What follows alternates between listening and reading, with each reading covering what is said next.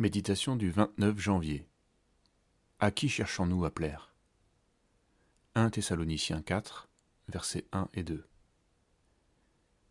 Au reste, frères, nous vous le demandons, et nous vous y exhortons dans le Seigneur Jésus. Vous avez appris de nous comment vous devez marcher et plaire à Dieu.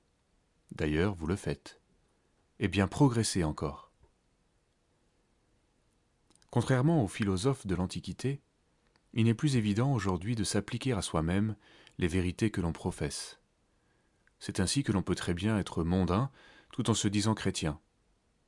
L'apôtre Paul s'est exercé à appliquer à sa vie ce qu'il croyait et enseignait.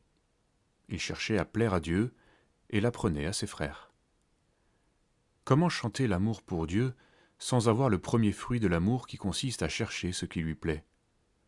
Autrefois, il n'était pas rare de voir des fiancés changer d'apparence pour plaire à l'autre. Mais aujourd'hui, on exige d'être accepté et aimé tel que nous sommes. On choisit de s'affirmer, voire de s'endurcir dans sa personnalité, plutôt que de s'harmoniser à l'autre. Cela revient à profiter pour nous-mêmes de l'accueil et de l'amour reçu.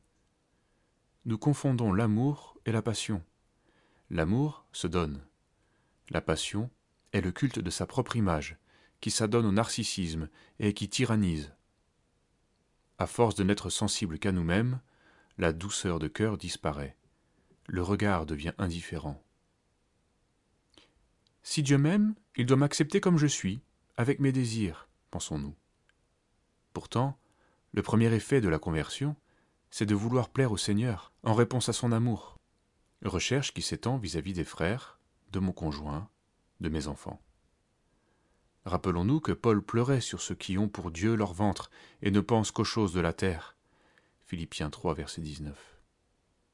Ce que Paul dit aux Thessaloniciens n'est pas une morale, mais un rappel du Saint-Esprit à poursuivre ce qu'ils font déjà.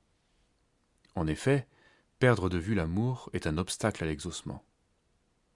Nous le voyons clairement lorsque l'apôtre Pierre exhorte les hommes à respecter leurs femmes. Honorez-les comme cohéritières de la grâce de la vie, afin que rien ne fasse obstacle à vos prières. 1 Pierre 3, verset 7. Le peu de réponse à nos prières nous oblige à rentrer en nous-mêmes, pour discerner en quoi la complaisance en nous-mêmes a supplanté l'amour pour le Seigneur et pour notre prochain. Celui qui veut plaire à Dieu ne s'ennuie jamais.